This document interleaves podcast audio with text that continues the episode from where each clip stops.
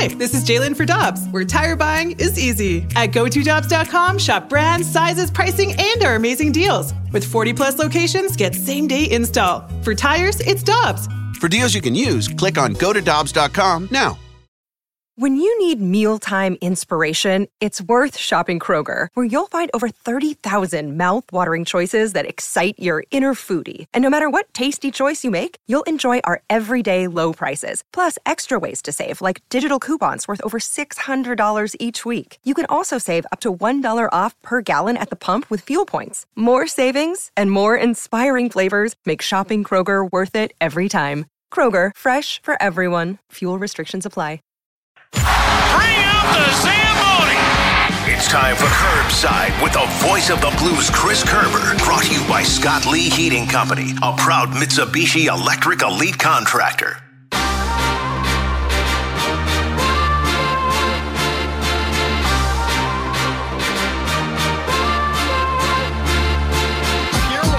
The Athletic was able to speak to the general manager of the Ottawa Senators to clear up some of the conversations that have taken place around his team. Ryan Whitney, if you missed it, uh, tweeted over the weekend the Senators might be willing to move Brady Tkachuk. His response to that, ah, yeah. That could not be further from the truth. He then continued on with a long, winding answer, but essentially deny, deny, deny. He then was asked about teams calling about Jakob Chychrun, their uh, defenseman that they traded uh, from Arizona last year, and said, "quote If I'm on the other side of things, looking at our team, he would be a player that I would be calling about as well." End quote. Slightly different answers on the two conversations about Brady Tkachuk versus Jakob Chychrun. So my guess is Jakob Chychrun is absolutely available at the trade deadline.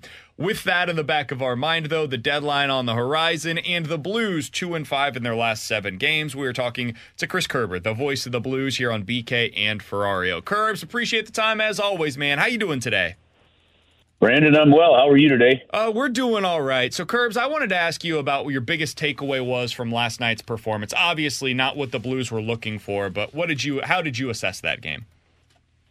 Well, you know what? Uh, I thought obviously it was a much better game than the Saturday game against Detroit. Than the more, but yes. Uh, yes, exactly. And I was going to add to that, that- and, and as well the Saturday game a week before against Nashville. Um, I thought there were a lot of real good positives in that game. Uh, the only difference was it's the same when the Blues are losing. It's they're losing for the same reasons. Now it's different players from time to time, but they're losing for the same reasons, and it has not changed since the beginning of the year. Uh, they're losing because of uh, some lapses in defensive zone coverage. They're losing because of poor decisions at the blue lines, and and that is you can really look at a lot of it when you give up the number of grade A scoring chances that the Blues are giving up. It's happening because you're turning the puck over at times when your teammates aren't expecting a turnover. Now, that's going to happen from time to time. You get it. That is part of the game. It's a fast game. It's a game of errors. But when you have Kasperi Kapanen bringing the puck over the blue line, and you've got Brandon Saad and the teammates expecting that puck to go deep so they can, and they've got speed through the neutral zone. It, it couldn't be drawn up any better. Instead of dumping it down to the corner where you go get it and you put the pressure on on on Winnipeg, he tries to pass it to a covered Brandon Saad that's poked away at the blue line. Well, everybody was going one way, the other team comes the other way, and the puck ends up in the back of your net. Pavel Buchnevich trying to clear the zone instead of going to the boards, looks to Robbie or, or looks to uh, Jordan Kyrou right in the middle of the ice. He's covered. Puck gets knocked away. The pass misses him. Boom in the back of your net. Two key plays that really cost you a hockey game last night, and uh, and it, it's up to the play. I mean, the coaching staff can harp all they want. They can scratch guys. Kasperi is going to be scratched today. They can bench guys. It doesn't matter if the players on the ice don't execute in that situation. So that I think that that's really just the key takeaway for the Blues uh, for for me right now is just clean up the the the the, the gray areas and, and don't make those mistakes at the blue line to give yourself a fighting chance. So the other roster decision by Drew Bannister Kerbs was sitting Scott Perunovich and uh, putting Tyler Tucker in. What did you make of that? Look, I, I, Kapanen and Perunovich both struggled yesterday. Uh, this, you know, Drew Bannister is, is, and he's not shy about saying it. I mean, he, he may not have the you know that that overpowering physique of Craig Berube. He may not have that NHL resume of fighting any and all comers, although he did do a decent amount on his own right. All right, uh, like Craig Berube, and he may not have some of that that that you know the, the bravado in his voice. He's saying the same thing though, guys. He's like, "You don't play well enough. I'm going to sit you." He goes, you know, it, it, that that's that's the way this is going to go. If, if you're not doing what we need you to do, you can't be in the lineup right now. I mean, so it, it's what I make of it is really the fact that you know that they need more out of uh, Perunovich defensively. They need more out of Kasperi Kapanen all over the ice, and aren't getting it. So you're putting in some other options. Now the question is, and this has been the question for some of these guys throughout the year does Nikita Alexandrov see this and take advantage of it, or what does he do? The same thing with Tyler Tucker. Now, having said that, guys, this is a tough game for Tyler Tucker to pop into after having sat as long as he has. So he's ready. He's going to be excited, but just keep it. You know, this is the this, this is a kiss game for uh, for Tyler Tucker. Keep it simple. So, you know? so, so, Kerbs, just as a follow up with that, like if you're Doug Armstrong and he talked about accountability when Craig Berube was fired and how he was going to be watching this team, talking about the compete level, if you're seeing that still kind of in this team's culture in the second half with a new head coach, your last straw has to be looking at the roster and finding a change, correct? Well, they're making the decisions probably very easy on Doug Armstrong, aren't they?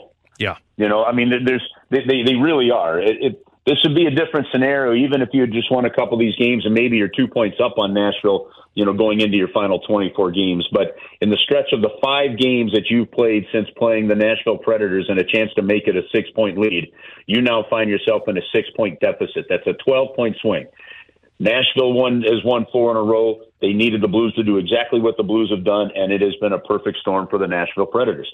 Uh, you know, so if, if you're Doug Armstrong, when you had your meetings a couple of weeks ago and you're like, okay, well, we're in this, you know, what do we do with a Marco Scandella? What do we do with, you know, unrestricted free agents? You know, if somebody calls, you, initially you might be saying, well, you're right in the thick of it. Uh, I'm not sure we're giving somebody up for a fourth round pick or maybe a third or a fourth, a fifth round pick. Um, having said that, this will get even more clear here over the next three or four games, and now you might go ahead and change your tune on that. So to me, much like Drew Bannister said in his press conference today, guys, that it's the coaches don't dictate ice time; players dictate ice time, and I, I agree when a head coach says that. Uh, I think it's the same thing when it comes to uh, whatever Doug Armstrong does. The players in that locker room are going to dictate that. So what Doug Armstrong, real quickly, is looking for is how did Pavel Buchnevich respond when Drew Bannister benched him in in Tampa? How did Kyrou respond? How did Robert Thomas respond? How does Kapanen respond? How do guys respond? What do they say? You know, I got to think that if you're Doug Armstrong, you loved what you you heard from Thomas and Buchnevich. Just said, nope, I got to be better. Whether you agree or not or whatever, you own it and you lead your team. And and so I think that's those are things that Doug Armstrong's going to be looking for. But they keep going like this and they're making his decisions very easy. By the way, just to respond to that real quick, I did see yesterday before the game, Robert Thomas was made himself available to the media and said, I have to be better. It starts with me. I want to give a lot of credit to him for doing so. I, I got on it a little bit a couple of days ago about how he he wasn't available after morning skate. I, I thought that was a spot where Jordan Kyrou made himself available. I, I, thought Robert Thomas should as well. He did so yesterday, so good for him uh, for making sure that he was available to answer any of those questions from the media that was there uh, on the road trip. Final question that I've yeah, got. Brandon, let, let me add uh, real, real quick. Let me let me add to that. I was thinking about that this morning, right? And I, I know I know I don't know how.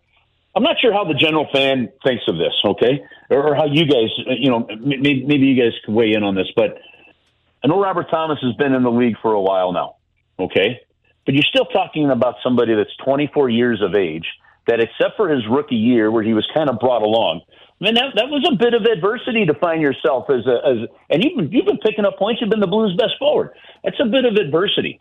And you know what? If it takes a 24 year old that's not the captain, but is an assistant captain, an extra day or two to figure out just how to actually handle this property properly, I'm okay with it. I think I might feel a little bit differently if I was talking about a 28, 29, 30 year old, something like that. Um, I'm I'm okay still with him kind of growing into certain situations like this a little bit, and, and I thought in the end he did handle it like you said really well. Yeah, I, I I, wish he didn't take the extra day, but the fact that he was up there and, and he did, so to speak, uh, face the music, I, I respect that. And I, I think it's something Yeah. that he needed to do, and I, I'm glad he did decide to go about it that way. Kerbs, we'll get you out of here on this. Earlier today, um, I made Alex mad because I said, and, and I'm curious where you come out on this. During their 6 and 1 stretch, the Blues were 36% on the power play.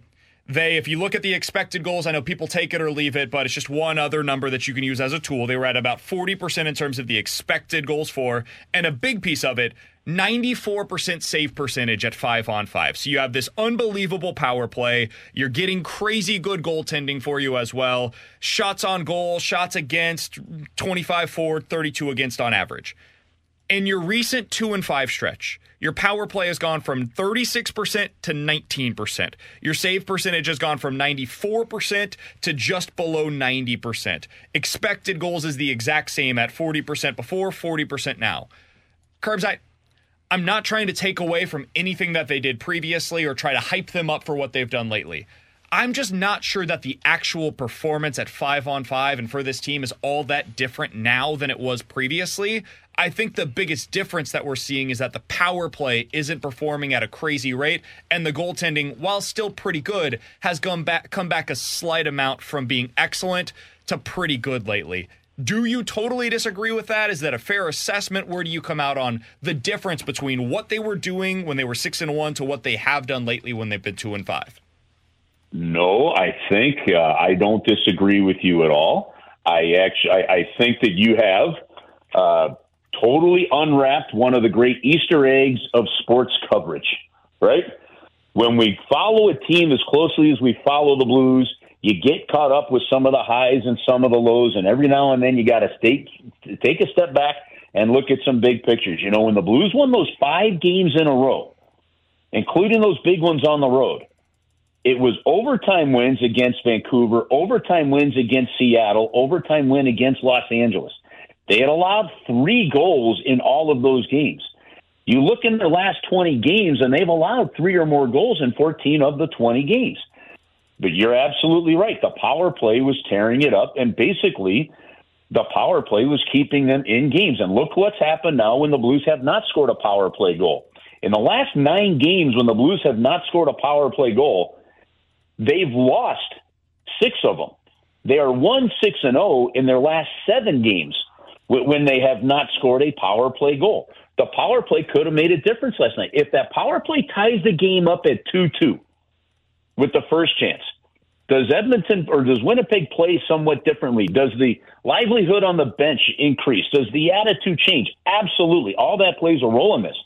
So, yeah, I think there was, and the current performance showing probably a little bit of fool's gold, you know, in some of that success.